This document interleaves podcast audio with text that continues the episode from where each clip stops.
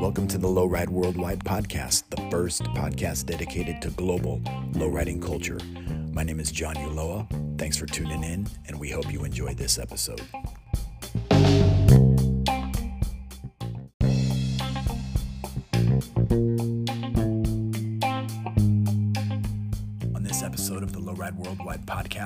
Have Jesus and Juan Espinoza from Dead End Magazine, and they sit down to talk to me about Dead End Japan and them establishing their presence over there and their connections and their take on the scene in Japan and just in general. It was a really good conversation. I hope you enjoy it. So, without further ado, Jesus and Juan Espinoza from Dead End Magazine.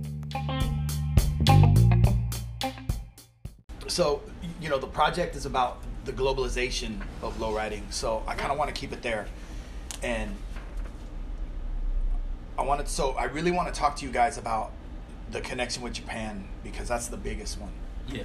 um, and then from there explore the other trajectories of you know like australia and you know the other parts of the world that are you know where where the milk is running you know. A lot of a lot of scholars want to debate about the origins of lowriding and i'm kind of letting everybody else have that fight Yeah. because the, what i say is the milk is spilled i'm interested in where it's running Yeah. that's where i'm going so everybody's over here fighting i'm over here trying to map where it's going and how it got there really Yeah. so if you guys would just tell me about about like how did Japan happen? How is it that two Chicanos from Salinas wind up with Dead End Japan? So if you could just kind of talk me through how it how it started and kind of the trunk of the tree, if you will, and then ultimately the fruit that it Yeah. it bore. Fuck. I think one of the I think one of the main reasons how it originally would uh, what I would say originally made it happen um, is the way that we were posting on our website. I think it was pre social media boom, so people from other countries, outsiders, would. Um, I mean, and I've heard this, like I told you, I've heard it personally from them that they were only influenced by movies and magazines. So when they when their websites like ours came about, where you could actually see, 'cause I think the difference at the time was, you know, everything was really formal. So if you know, Lowrider magazine had a website or other magazines had websites, it was like a more formal website. Corporate. Well, and just the way that it was presented to you, we came more from the streets. Like we came like, you know, we go to an event this weekend and the next week you can see what we were up to, right? And it was like small shops in the Bay Area, cruise nights in Southern California, events here in town with 20, 30 cars. So that was one of the best ways for people in other countries to really see what's happening, not just show quality cars that people put on the internet, not just well-known shops, more like just everything.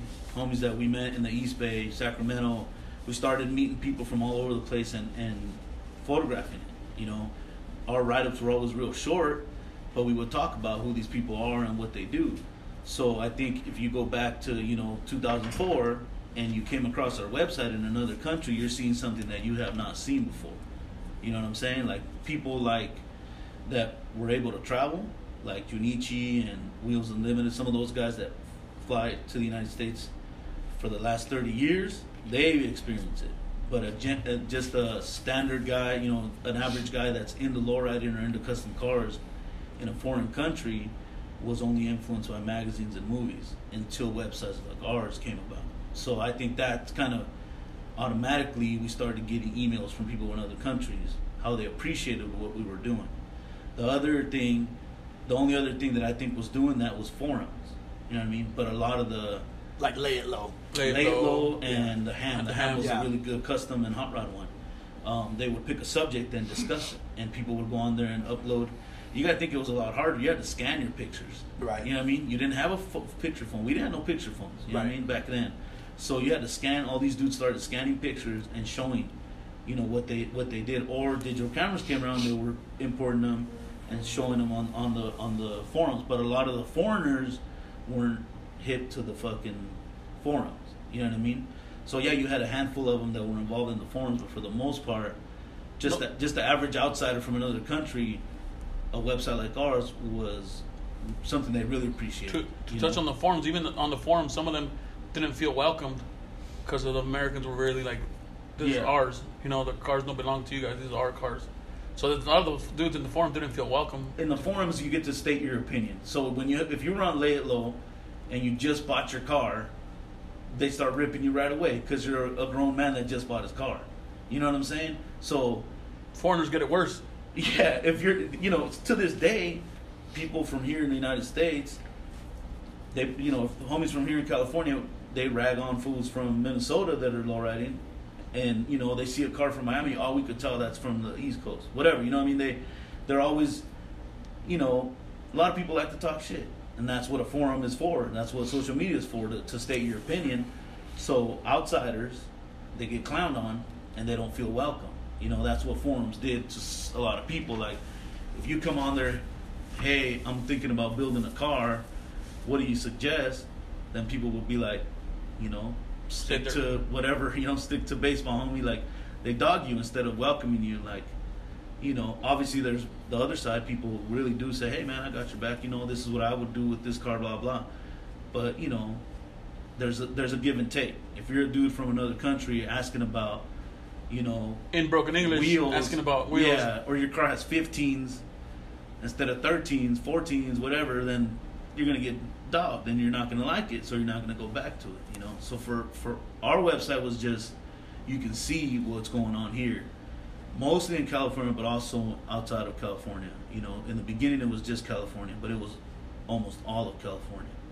So they were seeing what was happening here on a regular. Like we were updating it and put posting. You know, you got to think about it. If I if I went to a car show in Watsonville on a Saturday night, you know, just a get together, whatever it was.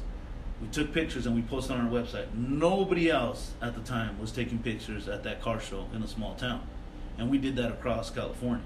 So now foreigners are seeing cars that they have never seen because they're not magazine featured cars. They're not in music videos. They're not, you know, Published. they've never been shown that way. You know what I mean? So it's like for us, we were covering stuff like if you pay attention, and I'm not trying to diss Lowrider Magazine, but Lowrider Magazine only covers lowrider events. So if there's a car club meet, sometimes some of the magazines would, would go and, and cover them as special guests, but for the most part, not happening. You know, there's a barbecue. You no, know, and then stuff on the streets was not getting covered. stuff on the streets. Who was covering the streets? There was people, Esteban Odiola, you know, there was people, but where did you really see it? You know, And for us, we would cover the streets one weekend and post 20 pictures, 40 pictures. You know, a photographer, like a street photographer, he's letting you get one at a time, and they're super good, but it's like a highlight reel throughout the rest of the year or their whole career. They're still giving you some of it. For us, we'd go to the streets, might be the only photographers there, get some good pictures, and put them on our website. So I think that's where it originally foreigners, especially Japan, started really appreciating what we were doing. You know what I mean? And when you say that that um, that there was you were getting that feedback right away from people from outside of the United States, from what country? Because you mentioned countries. Yeah. So Japan, Japan, Australia has always been like France. France, There's yeah, France real quick. yeah. and then Um, uh, it was Germany all through email. You Yeah. know, there- we didn't Right. like. and Germany because Michael and them reached out earlier. Yeah. So Germany, yeah, France, Even Brazil, we did get emails from Brazil. Brazil back. You know, Canada. I mean, it just right away the emails started coming other states and other countries. and that was 2004. 2004 is when Well, actually, started. probably 2006 is when they really started. When we changed the, Coming in more, the we yeah. changed the in 2006 we changed the layout of our website to look like a real magazine. So that's when we got more of a the ball rolling a little bit harder, and that's when we're working a little bit harder ourselves. So uh, that's when a lot of people started taking notice. But I think See, and back then it was hard to know who you were talking to because it was just email. So if it wasn't someone you had already heard of, then it's just somebody you know says their name on it, but who are they? You know what I mean? Like it was it was a little different. It was a little more. I feel like there was more excitement to it because we were young and we were getting responses from other countries. You know what I mean? Um, then we got to meet people like Junichi and people that you know. Um, Takashi and people that travel that are Japanese guys in the lowrider and the custom scene that are in the United States or travel to the United States. then we got to meet them in person. But you know, before social media, you It know, was all through email. It was all email. The even, first- even our connection it- with Toshi. The first, my first connection with Toshi or the Dead End Japan was through Junichi, because I had heard of Junichi and I never met him, but it- and I asked the, I asked him. I went to Paradise Road website, and that was before we could afford it. But I said, I want to go to a car show in Japan. Which one do I go to?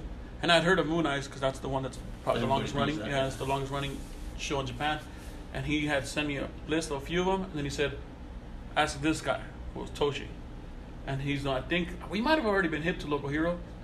Or it might have been that, that were like, damn. I didn't know about Yeah, I think Toshi, I mean, Junichi was the first one to say, this guy knows what's up. He goes to all the events here. He'll tell you which ones are the best to go to.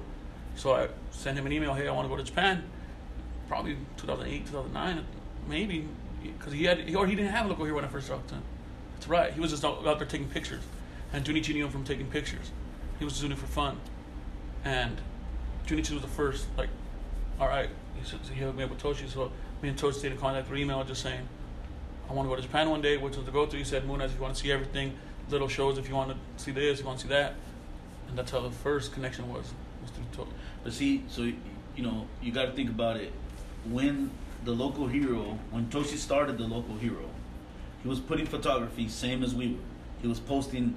There was an event. He covered it, and he got pictures of all the bad cars, and he got street photography, and he did kind of the same things we did: lowriders, customs, hot rods, choppers.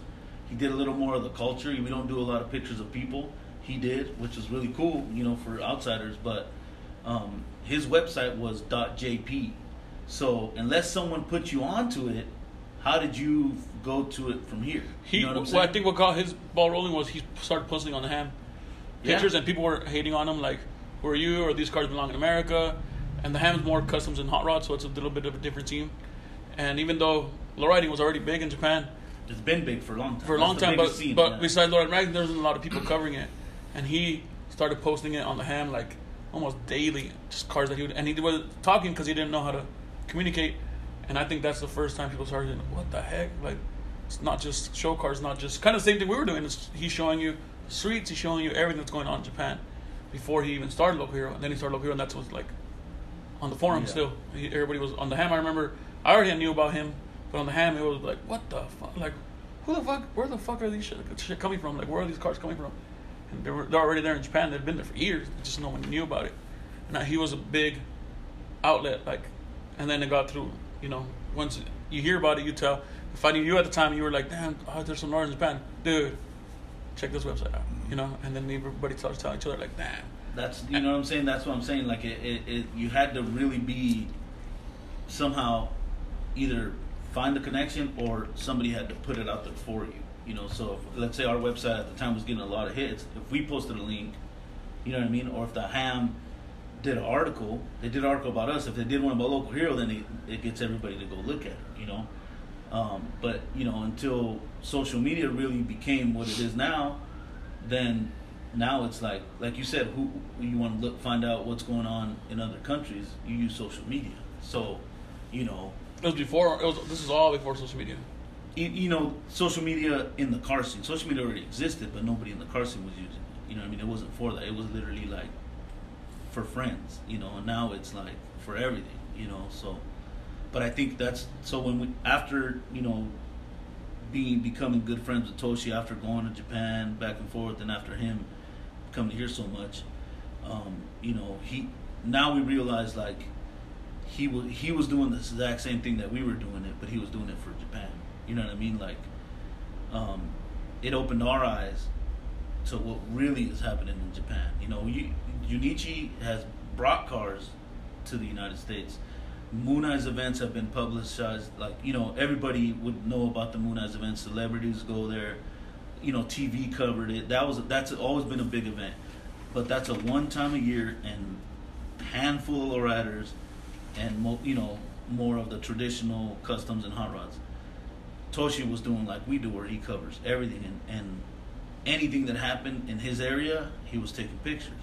So it was real similar in the sense of like we're not just going to the big events, we're not just going after well-known builders. We're just going to show you the baddest shit that's out there. You know, whether it's whoever. You know, if you think about it, ten years ago, right? Um, Tyler had multiple cars already. He was driving around his dad's hot rod.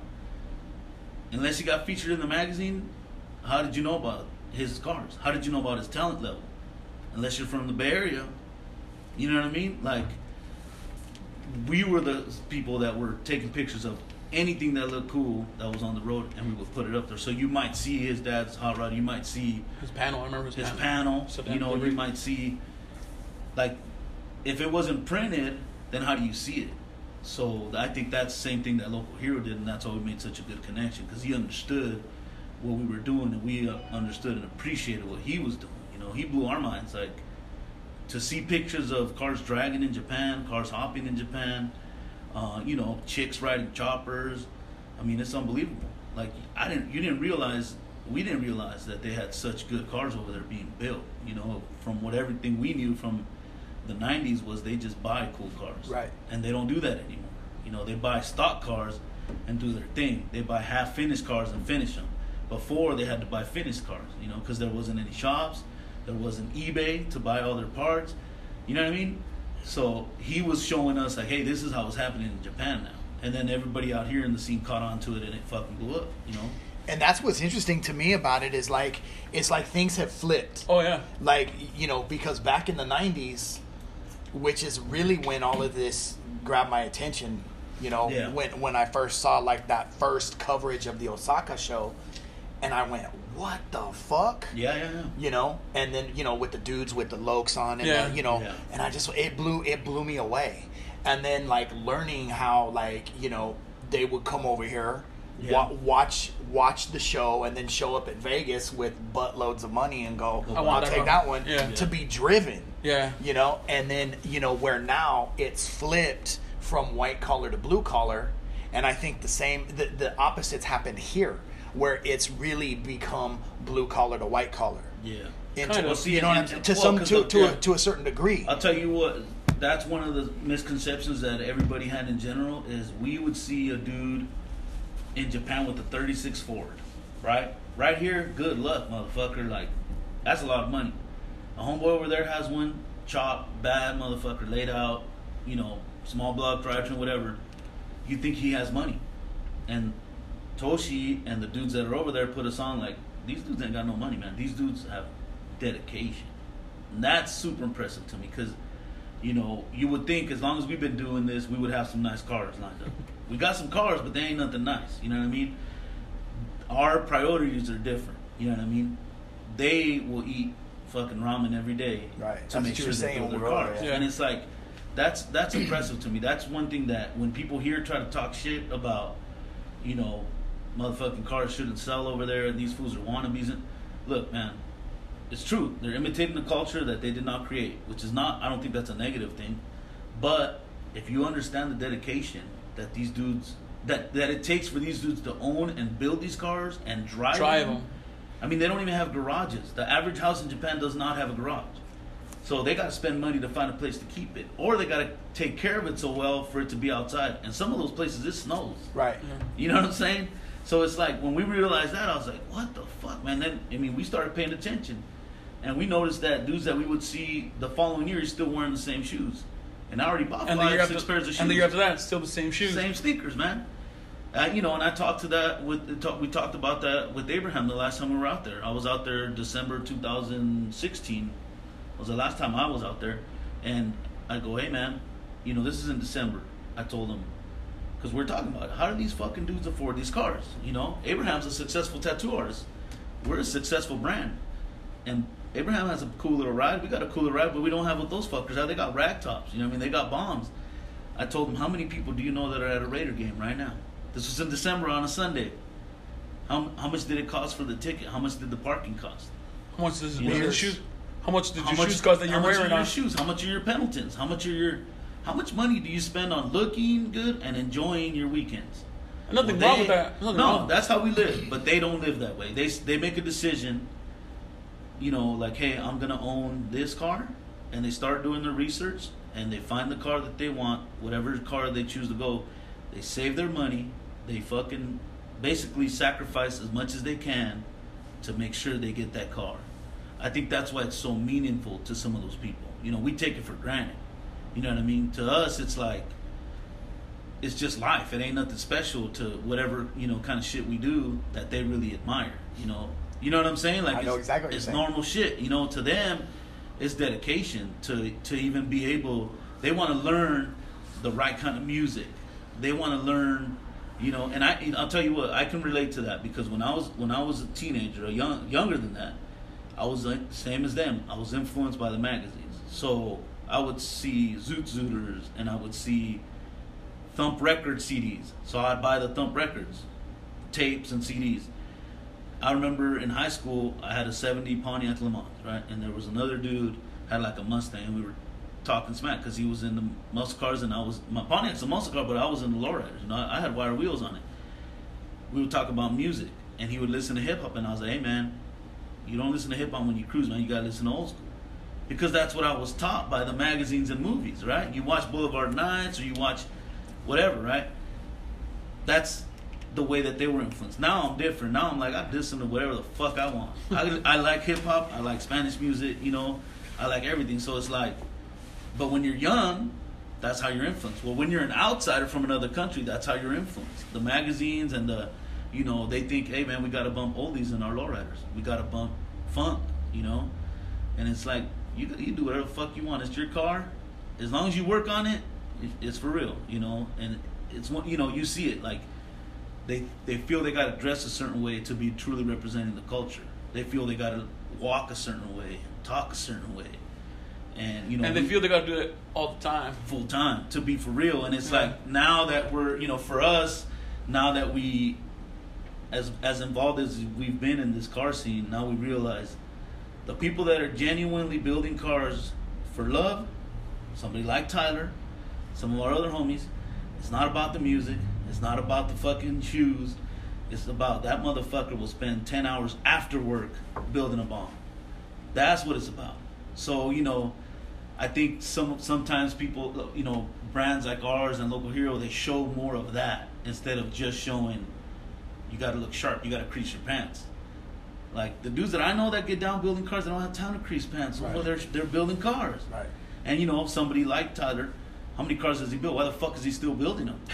You know what I'm saying? Because that's what he does. You know, some of the people like Epstein, like the Tovars, they've had every desirable bomb. They're still building them because that's what they do. That's what they're about.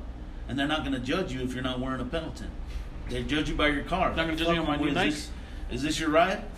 They got respect for your ride. They know what it takes to build those cars. I think you know that's one of the things that gets lost in the you know between between the California scene, the United States scene influencing other countries is they only see what's glorified. Right. You know what I'm saying? But then the dudes that are for real, like Junichi, he you know he's heavily influenced, man. He's all Chicano stuff and everything, but he builds cars, man, and he's doing shit that blows our minds. You know what I mean? No, So- it's even now gone to the point where people here are saying, "I'm gonna do my car Japanese style," Yeah. and it's like crazy, so crazy that they put their own twist on it, where it's like that's their version of us. And see, and I give that credit to Local Hero. You know, Local Hero started showing us Primera cars. You know, started showing us Cholos cars. Parliament. You know, yeah. what you're talking about, seeing their their lowrider show that they do every year over there. Um, you would see, we would see it in Lowrider magazine, maybe one or two other magazines that would cover it, but that's it. Once a year, we would see the lowriders, and it was all 13s and hydraulics. We started seeing, you know, the old school style cars like like Cholo Bills, Mostly Nagoya style cars. the Nagoya style cars when Local heroes started posting them. You might have seen a couple of them here and there, but you didn't realize they got their own style.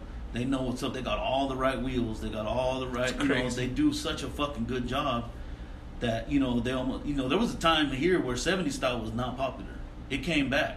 yeah, you could find true spokes. You couldn't sell spokes. Dude, there was a time recently, within the last 15 years or whatever, that Lowride wouldn't feature a car if it had true spokes on it, or if it had Supremes on it, because it was all about you know, 13 inch wire wheels. Dayton's and Zeniths, which is in the in the hardcore Lowrider scene is still like that. You know, everybody wants to ride Zeniths or Daytons, but you know, meanwhile, all the dudes in Japan are buying all the true spokes, buying all the Cragars, Star you know, wires, rockets. Keystones.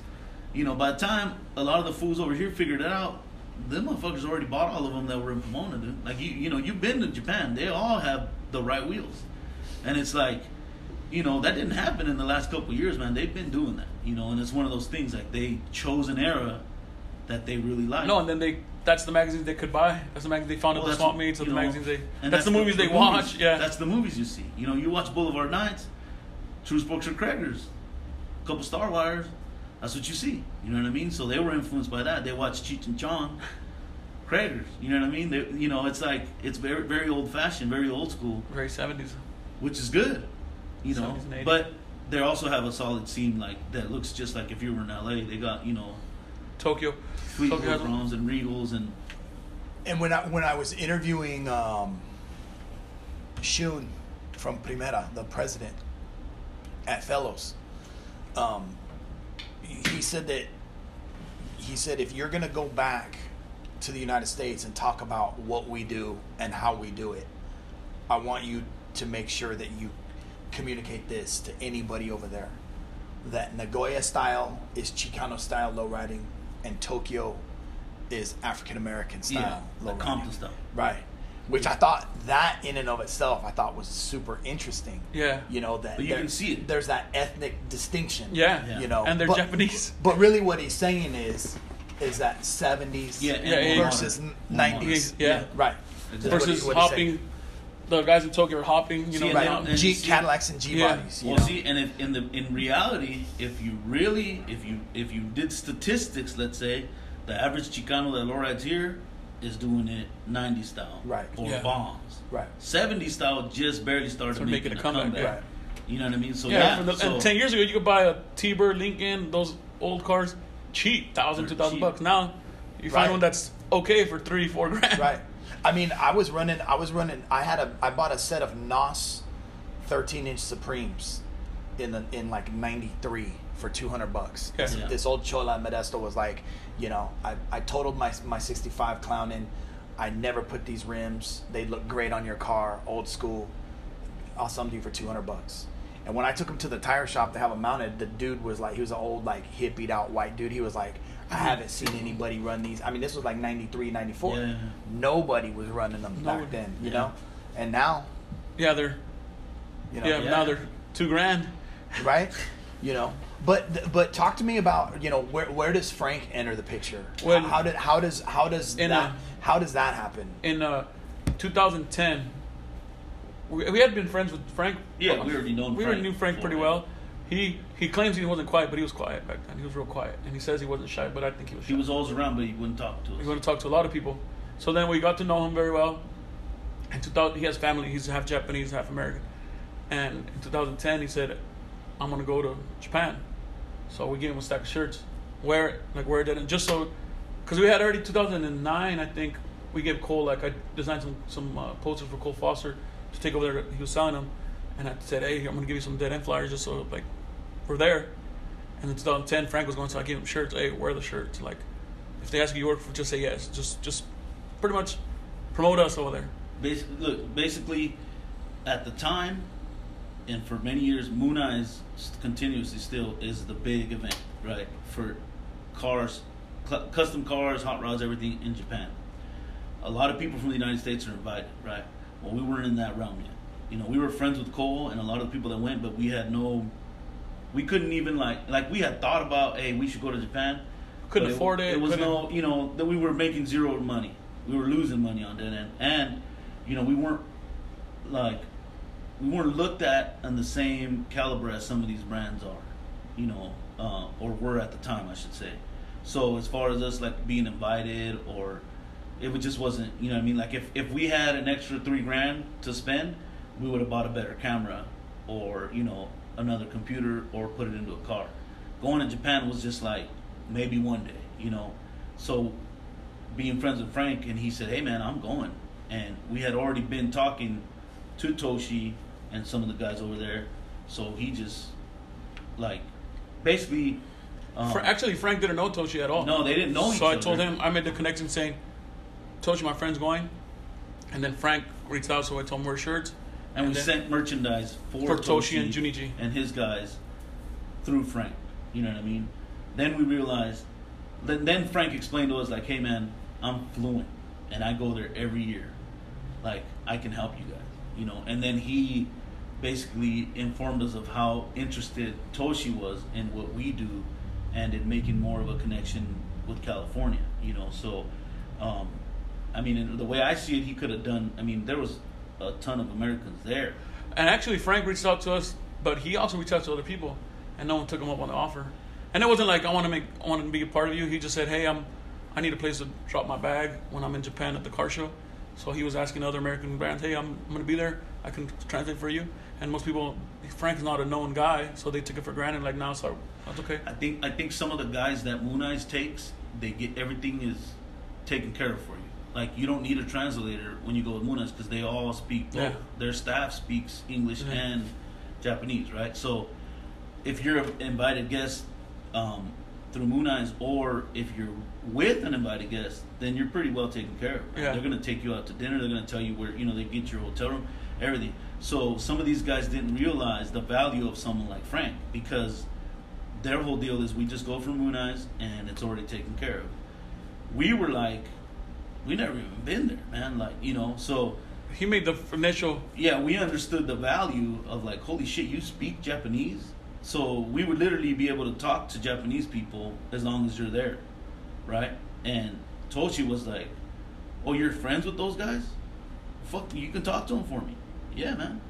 And literally because they understand each other through the phone, you know, the intimidation factor of the communication is huge for most people. If you go to another country and someone starts talking to you, you're like, "What the fuck, man? I don't know what he's saying, dude." And it's really intimidating. Like, fuck, man, what am I gonna do? You know, you can be an outgoing dude, but not be afraid. But you're gonna be like, I don't know what they're saying to me, man. So if you're if it's something where you're trying to accomplish something, that's huge, man. Yeah, Frank You know, eliminated some- that. Somebody that can literally understand both and, and Is into the cars, and is in part of the scene. It's not just some kid that speaks both languages. Frank builds cars. You know, Frank drives classic cars. Frank has always been into cars. You know what I mean? He understood and appreciated what we do, and he understood and appreciated what, what Toshi did. So he basically, between him and Udai, made the big connection. You know, when Udai transferred to go to school over here, one of his assignments was like, you got to go meet the guys from Dead End. You got to go talk to them. You know, whatever event we were at in Southern California, he showed up, young kid with his fucking trucker hat. You know, and he said, same thing. He was shy, man. He was intimidated He said, just said I'm a local hero. and and we start like you know then all, it was like a fucking free pass. Oh, your local hero, fucking, you're in. You know what I mean? But but because he understands English and Jap, you know he's he's a Japanese guy, so he's broken English, but he understands everything we say to him. You know what I mean? So Frank, you know, when he went out there the the first mission? time with our knowledge, you know, obviously he's been going there. He has family there. It's like us, our people going to Mexico, you know, visiting family. Well, him, he goes to Japan to visit family every year almost. So it was one of those things where I think we got lucky that it was somebody that was interested in helping us out, and I think Frank understood, you know, um, like the potential between us making the connection with somebody like Toshi or just Japan in general, you know. And I think Frank's one of those guys that already appreciated the style that you know at the time was kind of getting, like I said, the '70s style was coming back.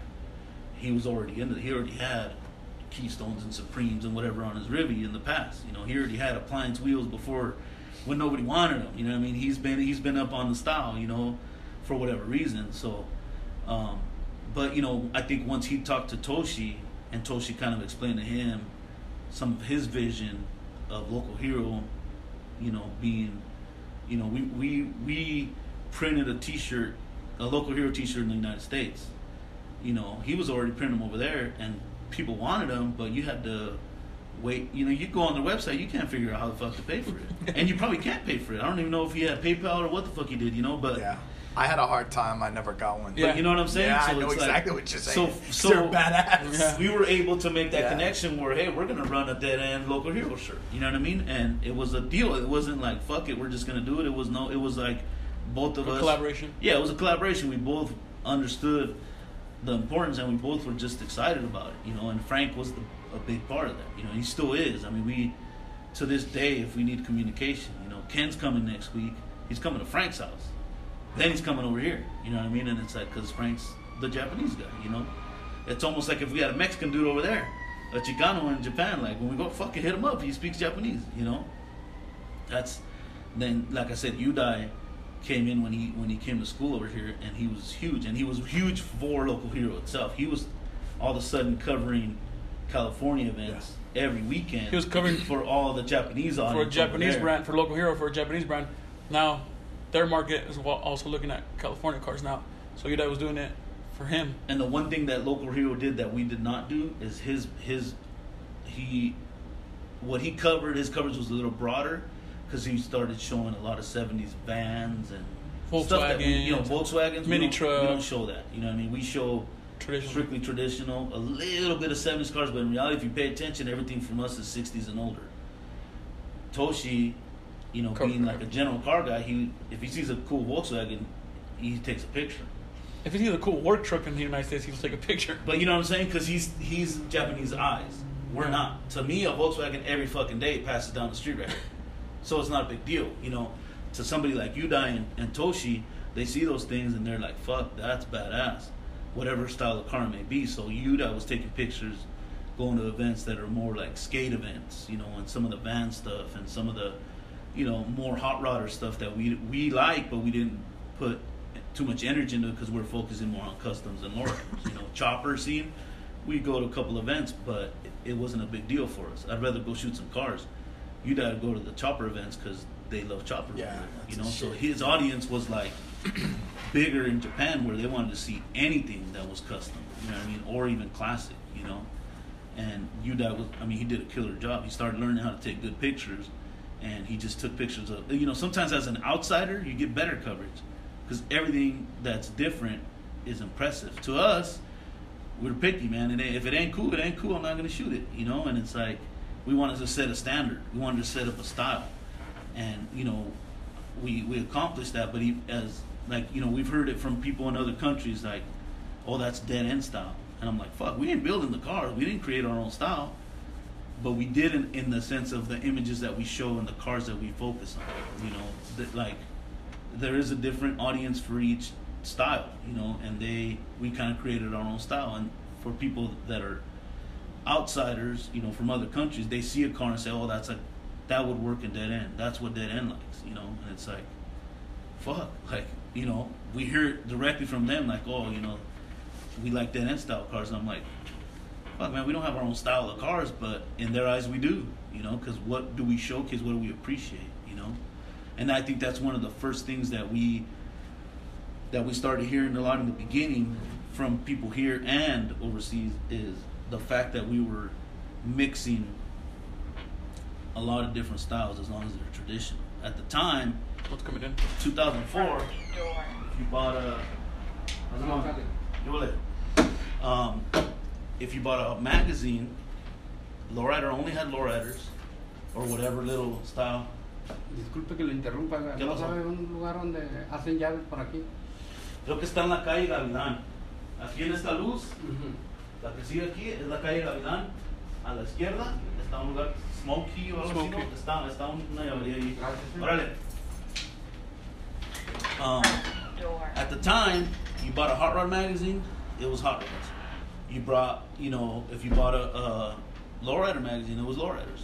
You know, there was like Rodder's Journal was super good, really killer customs. Um, Rod and Custom and Custom Rodder were more of the traditional style customs. Um, what the hell's the other one? CK Deluxe? whatever. Some of those had Deluxe. just came out, but they were strictly traditional. So there would be no Impalas with 13s, and vice versa. Um, Lowrider wouldn't have a car with, uh, you know, wouldn't have a hot rod roadster, right? Because it's not a lowrider. Well, we took every one, like the best of every single style, and put them all together. So we did lowriders, but we didn't do like, um, you know, modern cars, and we didn't do like the over the top show lowriders. We try to do street cars, and we try to do very traditional. Even if it's on 13s and hydraulics, the styling of it is very traditional. Hot rods, traditional hot rods. No street rods, no big wheels. Customs, traditional customs. You know, the styling of it.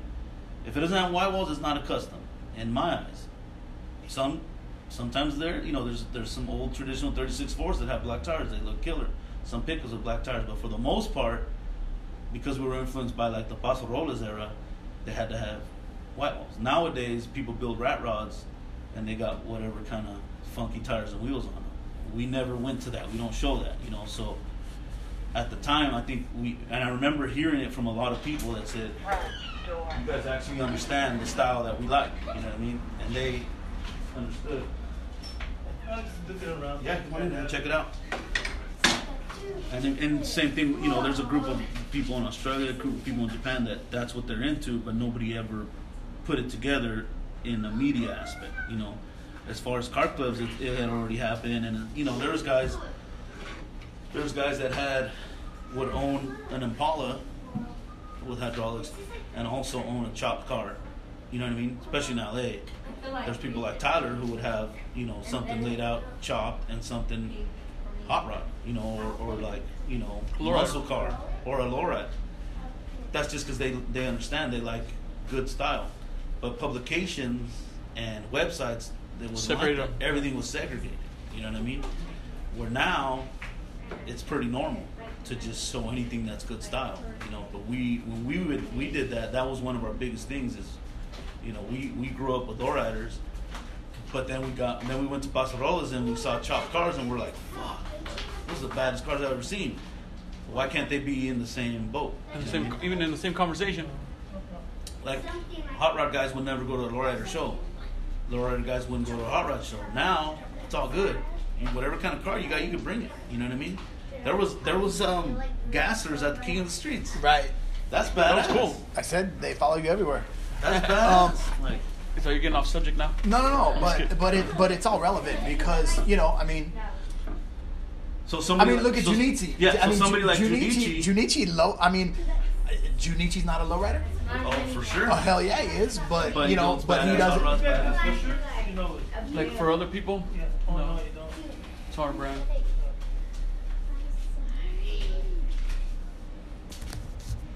Yeah, Junichi is a perfect example.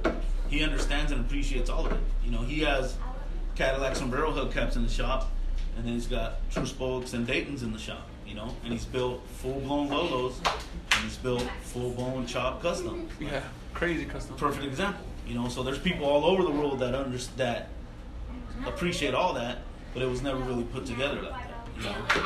You know. Um. So what year did you guys go? Did you guys go uh, to Japan together for the first time, or did? I, for the first time, I went 2011, so a year after Frank went.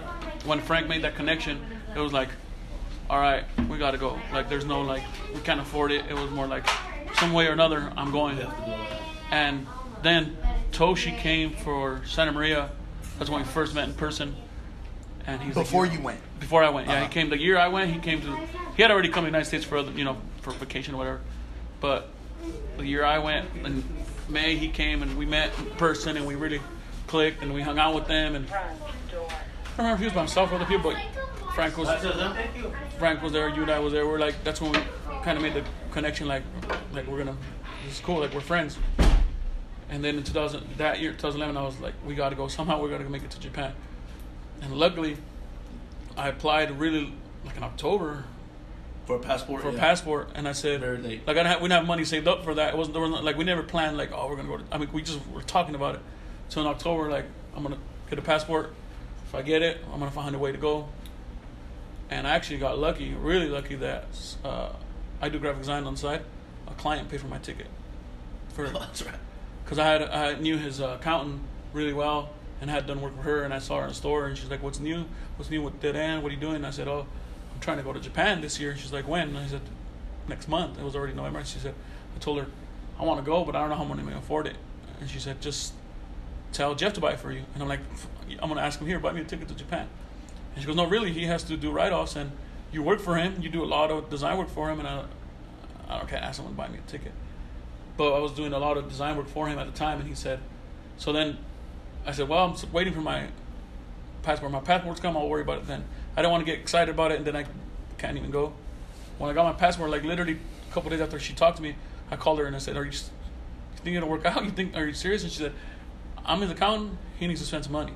So I said, okay, uh, how do I do this? So I called him and approached him. I told him I didn't ask him for free. I told him, hey, what if I keep doing a lot of work for you? What if you, you know, give me an advance to be able to perform my ticket, and then I'll work it out. And he, he gave me an advance.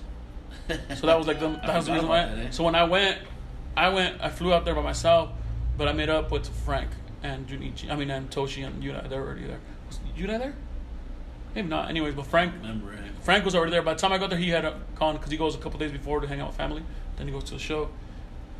So when I flew out there, was first time I ever flown anywhere other than probably Austin, Texas, the first time I ever flown. So I jumped on the plane by myself and I met up with them over there. And that's we we sold some stuff and it did really really well. We were really really really well accepted that that, that first time. And it's crazy because over there in Japan, they buy a lot of stuff, but for smaller brands or for smaller people, they want to get to know you. They want to meet you. They don't just you know, oh, I'm to support them. No, they want to support you. Like, they'll really support you if they meet you in person and they get to know you.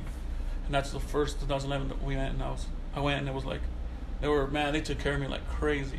And I think in the, I went for a week, and I showed up a couple, few days before the show. I stayed at someone's house.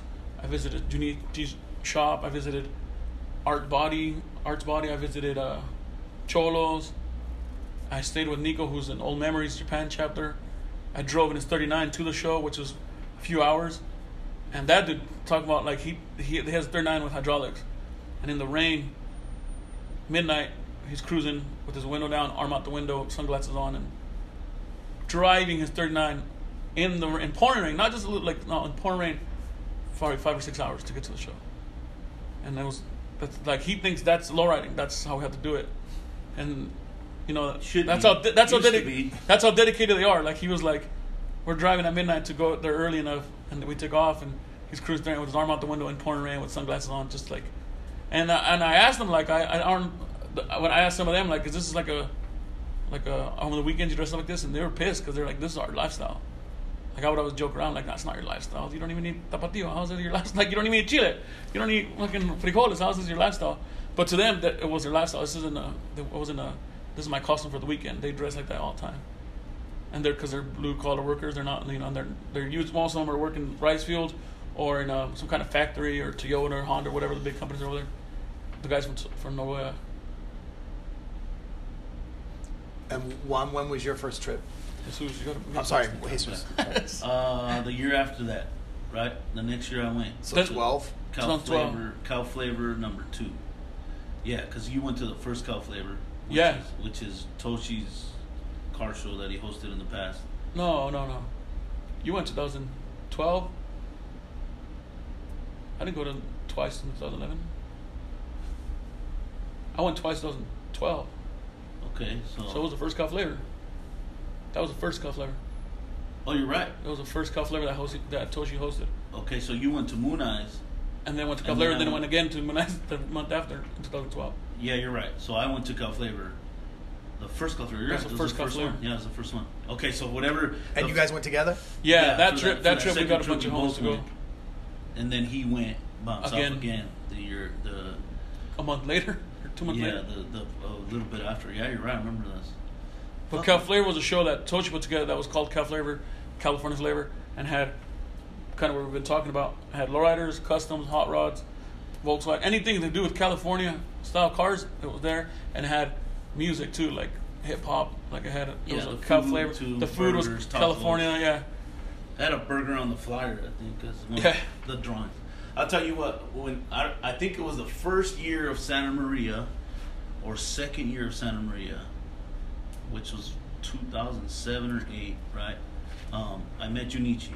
I had already known who he was, but I didn't know him, right? And how did you know who he was? Because of his cars. The, Uh-huh. the Rodriguez, um, it was in Paso Robles, and it was just it's it's the most before next movie. It was the most publicized car from Japan in the car in the traditional car scene. yeah, it was the most famous. Rodriguez is it, you know he made a lot of noise. He made a big impact because um, I don't think it happens often. I don't. I, don't, I think it still hasn't happened often in the American, like you know, Volkswagens and tuners. That's a different story. Muscle cars, but in the traditional scene, I think Junichi is one of the very few, if not the only guy, to sell a Japanese built car to the United States. You know what I'm saying? Like Winfield cars go to Japan. Everything goes to Japan, but to something to go Be to built be built in Japan. 100 percent in Japan, and be sold here. I don't Wasn't heard of, yeah. That doesn't happen. You know what I mean? It might start happening soon, but it hasn't happened yet much. I don't. I, I don't want to say for sure, but I think he's the only one that's done it. Like I said, I think a Japanese guy brought his car with him. yeah, people think- have brought him, but as far as sold him, I think he's one of the very, very few, if not the only guy. So anyway, everybody kind of, if you're in the if you're in the into the traditional stuff, you you somewhere along the line came across his car, the Rodriguez. You know what I mean? Um, so that's how I knew of him. And then you know, um, he's basically one of the most famous car builders in Japan. I think he is the most famous. Probably car one, of the most famous builders in the world. In the world, say that, period, yeah. right? I don't think he carries himself that way, but he really is. Right. Paradise Road is, is is historical already, right? Um, so I was hanging out with the guys from Starlight, and he introduced me. He had he apparently he had already been friends with Junichi, and um, he said, you know, this is Jesus from Dead End Magazine, and I'll never forget it because it was a big deal to me. Um, Junichi said, "Oh, everybody knows Dead End in Japan," and I said, "Bullshit," because I really didn't know that at the time. You know, we were just starting to, you know, Take like- it seriously. well, you know, I mean, this has never been a business to us. It was always just because we like cars. It wasn't like, I mean, we didn't even have T-shirts. You know, we weren't trying to brand it like that. We were just trying to show people what's going on out here, and and really enjoy ourselves, really experience it. That was the main thing, like going as many places as we could. So when he said that, I was like, bullshit. He goes, yeah, really, man. Like everybody knows J- Dead End Magazine in Japan. And I said, fuck. Like that, that just blew my mind, you know.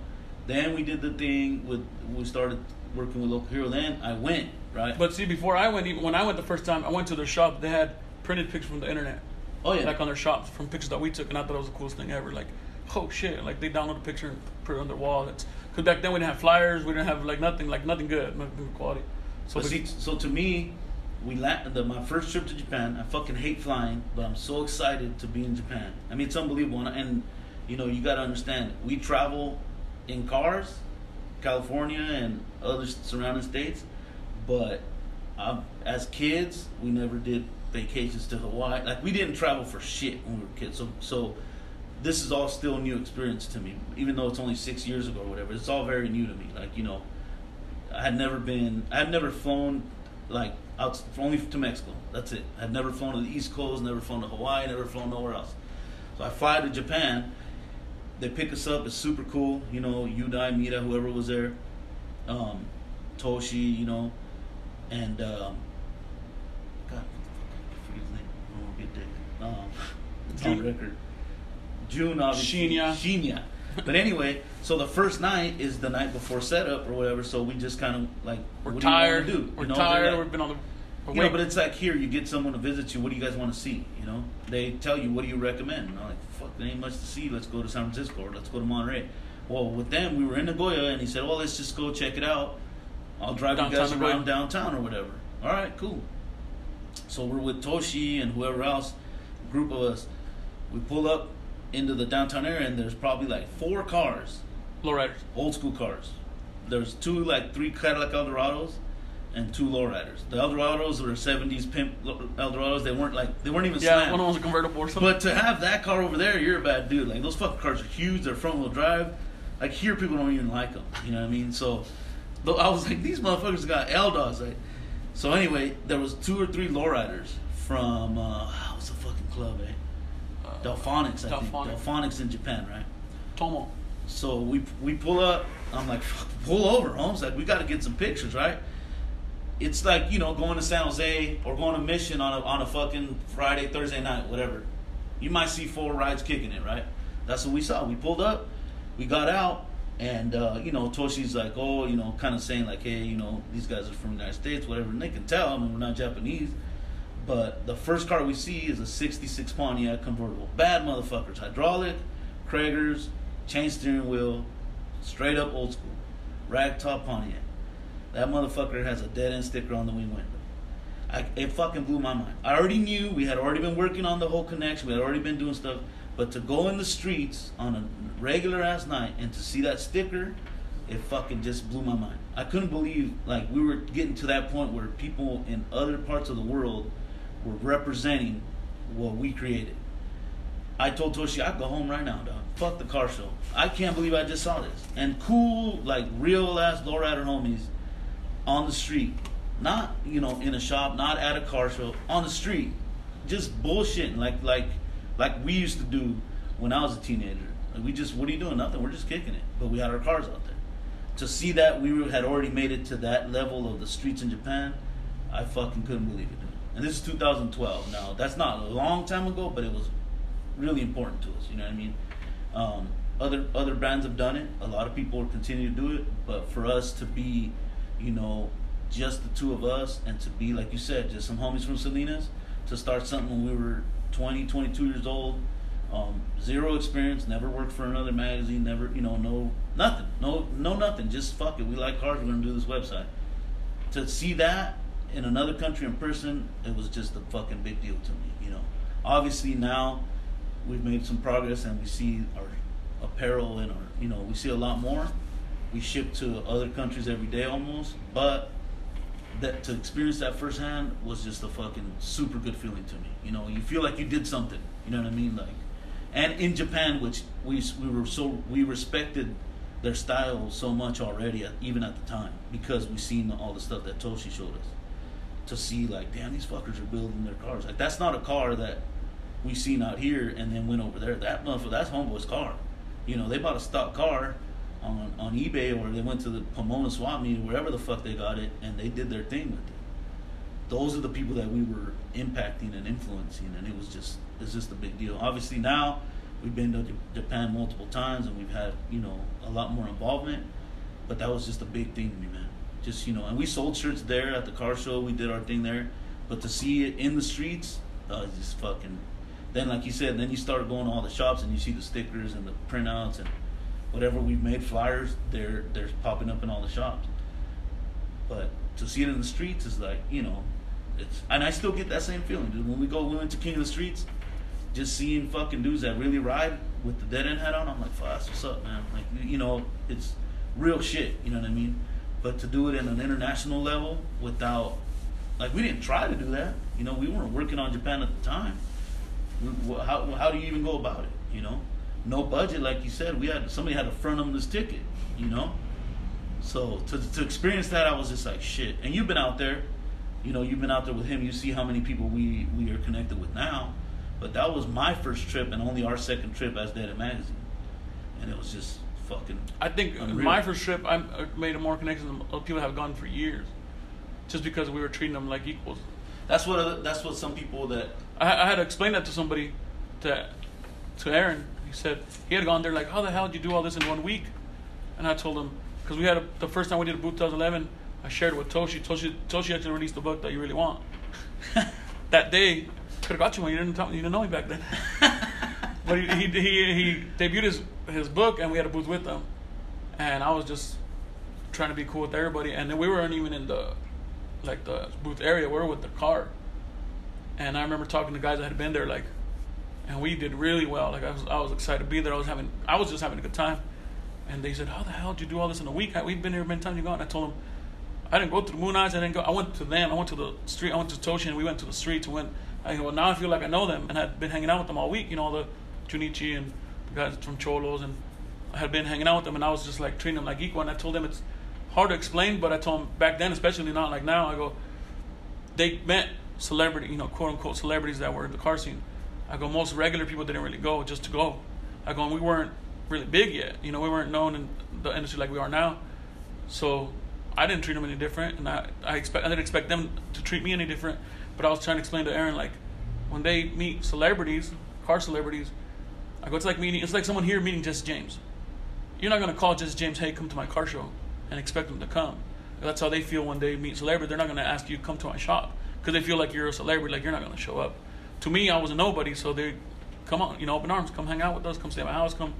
So it was like we got a real, like, genuine connection of genuine like feel of what they're actually doing. They weren't trying to show off to me. They were just like, this is what we do. I think, and you know, speaking of Moon Eyes, what they do is phenomenal, man. Like, if we would ever be able to do something like that, that would be awesome. The way they do it is crazy. They they they fly their people over there, and they it's all set up. They bring your car. I mean, it's just unreal. But the fact that we didn't do it with them was also kind of a blessing. We would love to have them said, "Oh, you guys want to be special guests? We're gonna fly you out." And fuck yeah, you know what I mean? You get a booth right in the middle row, all that shit. But we didn't do it that way because we weren't there yet. You know, we didn't. We don't have a car for them. I mean, our cars ain't nothing special. You know, but the fact that we had to do it on our own made us made it to where we're able to connect with Personal. you know, with the guys that build the cars in Nagoya and that, you know, and and like we didn't have a schedule, you know, we were it was all a learning experience and it was like, you know, what do you want to see? Well, we want to see fucking cars. You know, I didn't want to see the whatever the fucking Golden Temple. you, you know what I mean? I didn't want to see the tourist shit, man, and people do, and I would I do. eventually go I to do that, but I wanted to see the cars. You know, I wanted to, I wanted to go, I wanted to go to Paradise Road. You know what I mean? I wanted to go, and there's there's people like he's saying, you know, that have been invited guests to the Moonlight shows, and they've never been to Paradise Road because it's four hour drive or what three hour drive from In a regular car, yeah. right? So they never get out there because they're on a schedule. For us, we're like, nah, man, we're just gonna take as many pictures of everything we can, as much as possible, you know. So we got to go into these shops and meet the people and and Become friends see with the cars in progress, in the process, you know, and and the little that we can communicate with them, we treat them just the same as we treat anybody else, and they they understand that, you know, and and. uh I think a lot of people, like I said, with the with the communication, it's hard. You know, you even if it's you know language barrier or whatever it is, it's hard to um, feel like comfortable with people. You know, I don't know how you did it in Brazil, but you know, you know what I'm saying? Well, and that's that's that's my come from, you know. It's because, you know, when I read the books on lowriding, it turned my stomach. Like you saw that thing that I posted about. Oh yeah, I, I remember I messaged you about it. Yeah, and and and that dude just flat out got it wrong. You know, he's putting all of this like lofty theory about gender dynamics yeah, and you know this that and the other. And you know the photographer and Yvette herself said that they were just at a car show and she happened to turn around and click they got the picture. Nothing more nothing less. But this anthropologist tried to put all kinds of bullshit that he learned in class Yeah, yeah, on top of that I got you. to make sense of an entire you know scene Yeah. Entire culture. and man. he's just But that's fucking- just a good writer, and, and he no it's but what that is is that's the outsider's perspective Yeah, I agree. superimposing their bullshit you know it, it's like me trying to go to japan you know and and like tell the japanese about themselves Well, I'll tell you what. you know what i'm saying Yeah. and i've been there five minutes Yeah. i can't do that But I'll tell you why that has never been corrected. Because the real dudes, the average homie that builds and, and cruises, does not give a fuck Right. what anybody writes. They're Right. not going to read that article. It could be in the Mercury News. Oh, cool. If my homie's in it, I might check it out. But it's not a big deal. It don't fucking matter. It doesn't. You know, we ain't gonna read nothing. But it's- it's, not about It's, that. that's exactly you're right, and then it kind of sucks though. oh, that's what I'm saying. If we don't step in and correct, 'Cause the- if we don't cooperate, then it then it's perceived incorrectly. Hot Mhm. rodding and customs have been well documented. You know who did this, you know who did that, you know what car, what year they came out. Lowrider, lowriding has never been well documented.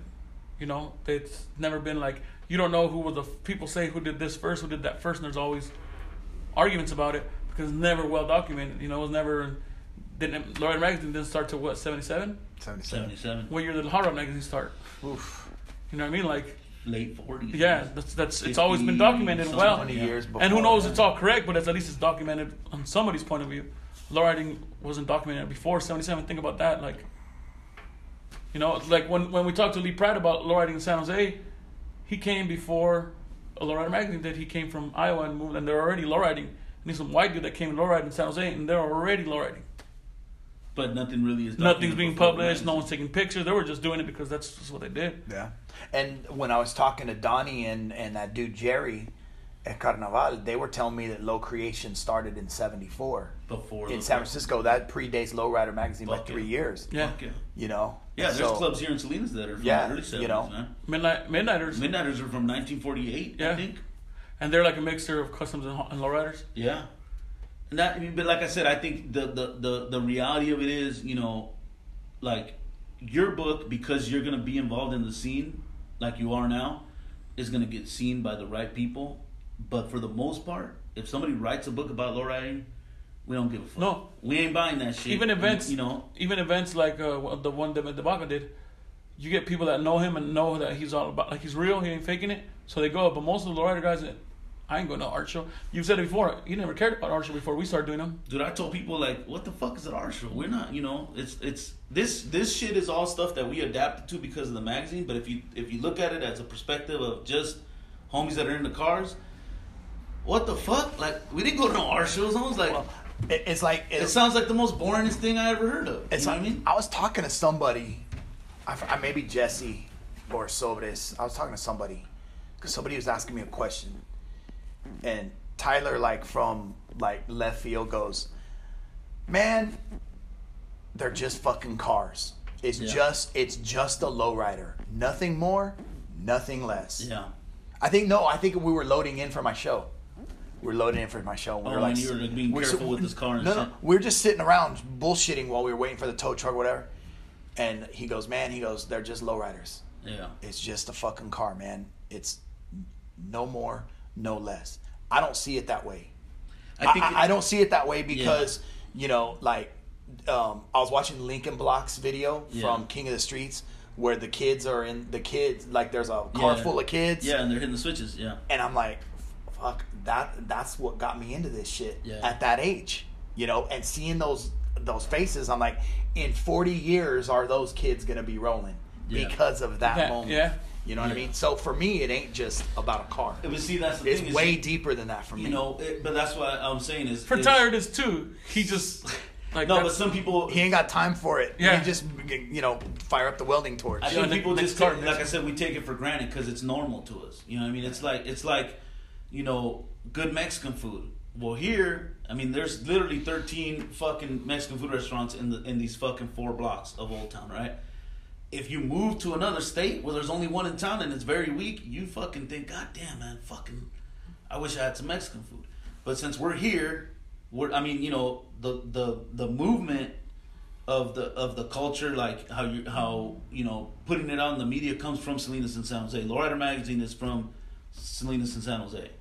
So here, it's just always been here. I mean, I was born in 1981. You know what I mean? Like it was always happening my whole entire life here in this. yeah, in our town. street. If you think about it, there was Richie Pa with the mini truck. There was even Hugo's. Uh, well, not Hugo. What the fuck's his name? Uh, Dino's 67 Impala. 67 Impala, the 62 Impala down there, the Cougar, the Yeah. purple Cougar. It's just part of growing up. Like you didn't. That's one block in Salinas, and it wasn't even that. That's not even the most hood block in Salinas. So that see, and that's what I'm saying is like, you know, we're when when you when you've always been around it and you live it, you don't feel like you need to write about it. You don't feel like it's something that needs to be glorified. It's kind of like I say it now. You know, you see all this Chicano shit, and it's like, motherfucker, we eat pan dulce all the time. It ain't. You don't need to make a toy about The that concha's, shit. the concha's not even the best pan dulce you can fucking Conchas have. suck, bro. Like, you know what I'm saying? Although But it's they like- pretty damn good. because of social media and because of the Latino movement in this country, a lot of this stuff is being looked at as something special. But if you grew up like we did, we eat nopales, homes. My mom so we don't speak actually. English, dog. So to me, your fucking little mazapan T-shirt, what the fuck is that? You know what I'm saying? Like we wear this kind of shit because this is what we represent. This is what we live for, the cars. But for me to wear a shirt with a fucking nopal or a taco that says something, that's corny, dog. But see, because see, even to Tyler, that's the same thing. He grew up around cars, so you wearing all this shit, it's like you're you're basically trying to show that you're a Chicano. Well, fucking hit me with the question in Spanish, and then you don't need to ask me nothing else. You know what I'm saying? It's not about what I eat or because that's what I'm saying is that uh, to an outsider, we always like people that really grew up around it always feel like it's corny to glorify it. You do it or you don't. That's it. You know, and and so that's why it's always been kind of it's always been an outsider writing about it and and No, but- creating about it because the the homies that really build cars They don't have time to write. they're not going to write a books they build cars. They're not going to do a TV show. They fucking build cars. You know what I mean? Or or They're not going to go to school because they're working in, the you know what I'm saying? They're not educated because they build cars. They, instead of instead of saying fuck man I'm going to go to college they said fuck I'm going to go work at the shop. I want to learn how to weld. I or they go to school to be mechanics or Yeah, they or learn about cars because that's all they care about, and I, that's how I see it now. Like all these things are coming up as Chicano brands, and to me, it, it's corny, dude. Like you know what I'm saying? Like, why do you have to glorify that shit if it's everyday life? Well, you guys glorify it because it's a big deal to you because you didn't grow up that way. You know what I mean? And so the lowrider thing, to to I'll tell you from personal experience, everything seems corny when somebody glorifies it if they're not. Because I feel like you don't need to. You you're about it, then I'm gonna see you out there. You know what I'm saying? If you're not about it, then you're just writing about it. Well, what's you're crazy just is but documenting it. The thing is, I I agree with you, but that's also how Bobby says it. If we don't capitalize on Oh, it, if you like know, I said. if a Chicano not writing, not capitalizing, I'm gonna do this. Someone else will, Right. And do it wrong. Vice Like I is said, gonna do it and send some chick from Europe to go lowride with homies in LA. Not up here, not in Frisco, not in San Jose, because they're all about LA, and it's gonna be portrayed incorrectly, right? So yeah, it's we. I'm, I'm fully aware of that, you know, because now we're part of the media, so I know that if we don't step in, somebody else. then will. we're not helping the cause to keep it, you know, legit. and that and that's exactly my criticism. That's why I did I made the decision like fuck it, I'm writing this book. Yeah. Because if I don't, somebody else will, and they're gonna fucking get it wrong. Yeah. You know. Not only that, everybody that's written about low riding has written about low riding with blinders on. Yeah. Even there's a book about car culture. It's called um, s- uh, it's called something machines Huh. like glory machines or something like that and um, it's a history book about the history of teenage fascination with cars Yeah. and it's pretty it's pretty dope No shit. but the, the there's a chapter on lowriding where it's all it's completely racialized lowriding Yeah. and it makes sense like like when he talks about lowriding well the mexican american experience and Yeah. in the mexican this and the mexican that the mexican the Yeah. mexican the mexican as though there's like one fucking mexican who's like the mexican and i'm like this motherfucker got it completely wrong You know what? You know what you need to do is you need Dead to, wrong. You need to find a black guy to interview, because they've been in the history as far back as Yeah. yeah Mexicans, Americans. You know, they've been. I'll tell you what we we Since I had the discussion with somebody that wanted to do uh, an exhibit about lowriding here in Salinas. We're we're working on the same thing. i'm gonna stop this because we're, we're, we're done Yeah, it's way off.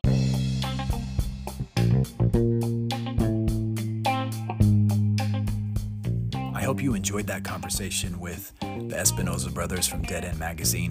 We recorded that at their flagship store in Salinas back in 2018, and it was just a voice memo. We never, we never imagined it or, you know, sought out to record a podcast episode. But with their blessings, they allowed me to share it with you guys. And, um, you know, I just want to say that there are a lot of brands out there that are using the worldwide moniker, my own included. These guys are the real deal. They've established themselves in Japan, as you heard. And if you follow them on social media at Dead End Magazine, their gear goes everywhere. There's people all over the world that are wearing Dead End Worldwide merch. And these guys hustle so hard, man. They're everywhere. And um, all of their success is well earned and well deserved. So kudos to them for being global lowriding and car culture ambassadors. I'm indebted to them for their inspiration, and I hope you enjoyed that episode. Thanks.